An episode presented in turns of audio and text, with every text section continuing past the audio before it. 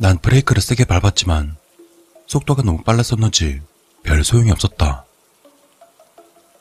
신나게 달리던 자동차는 결국 차 앞을 지나가던 어떤 물체와 부딪히며 둔탁한 중돌 소리를 냈다. 그 기분 나쁜 소리는 차를 멈춘 후에도 귓가에 윙윙거려 날 괴롭혔다. 그리고 그 괴로움 뒤에 맞닥뜨린 두려움과 당스러움에 머리가 지끈거렸다. 예상치 못한 상황에 부들부들 떨려오는 두 손을 애써 진정시키며 지끈거리는 머리를 부여잡았다. 방금 뭐였지? 사람이었나? 고개를 억지로라도 일으켜 나가 떨어진 그 어떤 물체를 쳐다보려고 했지만 고개를 들기가 참으로 힘들었다. 행여나 사람이라도 쳤다면 또 그 사람이 죽었다면 내 인생은 말 그대로 끝나는 것이므로 더욱 힘들었다. 10초 정도의 갈등을 깨고 고개를 들어 앞을 봤다. 헌데 내 바람과는 다르게 하얗게 비추는 헤드라이트 너머에는 사람이 있었다. 그리고 그 사람은 애석하게도 죽었는지 미동도 하지 않고 차가운 아스팔트에 누워 있었다. 설마 죽은 거야? 난 차문을 조심스럽게 열고 밖으로 나갔다. 그리고 그 사람에게 다가갔다. 가까이 다가서자 핏물이 점차 번지는 아스팔트 위에 누워있는 그의 모습이 한눈에 들어왔다. 그는 팔다리의 관절이 뒤틀렸는지 제각각 놀고 있는 몸뚱이와 피를 철철 흘리는 머리통. 그리고 나를 바라보는 생기 없는 눈동자. 죽은 게 틀림없었다. 나는 주변에 사람이 있는지 확인하고 차로 들어갔다. 초보 운전 주제에 스피드 좀 내보겠다고 늦은 밤에 나와서 달리는 게 아니었다. 자동차 할부도 아직 안 끝났다.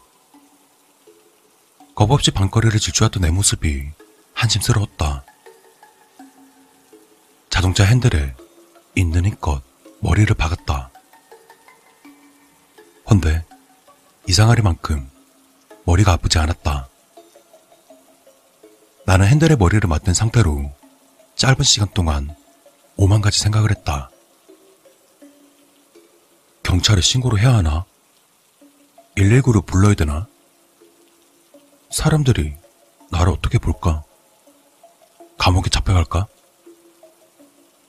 어쩔 줄 몰라 고민하고 있는 순간 내 머릿속으로 더러운 생각이 떠올랐다. 나는 고개를 돌려 다시금 주위를 살폈다. 시간이 꽤나 늦은 시간이고 인적도 드문 도로라 사람도 없고 지나가는 차도 없었다. 그러다 아무도 못 봤을 거라 생각했다. 이러면 안 되지만 입가에 미소가 머금어졌다. 난 재빨리 차에 시동을 걸었다. 숨가쁘게 돌아가는 엔진 소리는 가슴을 끌어올리기에 충분했다. 나는 재빨리 쓰러져 있는 사람을 지나쳐 차를 반대 차선으로 돌렸다. 뺑소니. TV에서만 보던 뺑소니를 내가 직접 한다는 생각에 심장이 터질 것 같았다. 차를 완벽하게 돌리고 엑셀을 밟았다. 그때였다. 순간 사이드 미러로 웬 할아버지 하나가 보였다. 이상하다. 분명 아무도 없었는데. 그 할아버지는 어스름한 가로등 불빛 아래 서 있었는데 꼭 내 차번호로 외우고 있는 것 같이 내 쪽을 바라보고 있었다. 이런 씨. 분명 사람이 없었는데. 잠시나마 차를 돌려야겠다는 생각도 했지만 이미 늦은 상황이었다. 온갖 잡생각에 어지럽기까지 했다. 다시 한번 내 머리에 아주 지독한 생각이 떠올라 버렸다. 사실 지금 내가 돌아가서 차에 치인 사람을 병원에 데려다 주더라도 할아버지의 증언 한 방으로 파렴치한 범인으로 몰릴 수가 있었다. 그리고 그냥 이대로 뺑소니를 하더라도 목격자인 더 할아버지가 있는 이상 잡히는 건 시간 문제였다. 그렇다. 모든 문제는 사고를 목격한 할아버지였다. 나는 다시금 차를 돌려 할아버지를 향하게 했다. 이번엔 확실히 주위를 살피고 사람이 없음을 확인했다. 어느새 할아버지는 도로를 가로질러 차에 치인 시체 옆으로 다가가고 있었다. 난 고의적으로 그 할아버지를 향해 힘껏 달렸다. 쿵. 아까와 비슷한 충돌 소리와 함께 할아버지는 공중으로 날아갔다. 다만 방금과 다른 점이 있다면 내가 속도를 줄일 마음이 전혀 없었다는 것과 두 눈으로 똑똑히 지켜보고 있다는 점이다. 도로에 내팽겨진 할아버지를 뒤로하고 냅다 달렸다. 난 백미러를 통해 볼 수 있었다. 부러진 지팡이와 바닥에 널브러진 할아버지의 모습을 그 모습을 보고 있자니 지끈거리던 두통이 말끔히 가셨다. 죽었겠지? 이로써 목격자 따위는 없다.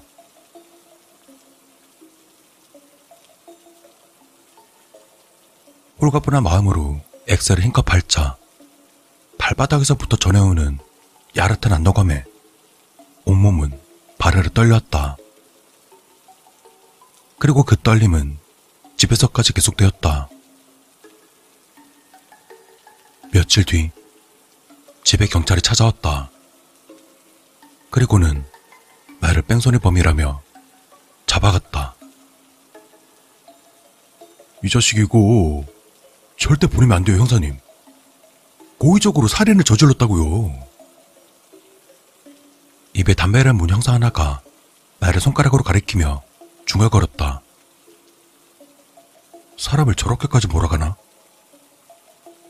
따지고 보면 엄연한 나의 실수였다. 감시 카메라에 찍힌 줄도 모르고 혼자 쇼를 해댔다. 인적이 드문 곳에 감시 카메라를 설치하다니 제대로 당했다. 하지만 감시 카메라보다 나를 화나게 한 것은 따로 있었다. 그것 덕분에 난 실수로 사고를 저지른 뺑소니범에서 고의로 사람을 죽이는 악질 살인마가 되어버렸다. 그렇게 난 고의로 할아버지를 뺑소니한 범죄로 감옥에 가게 되었다. 할아버지를 고의로.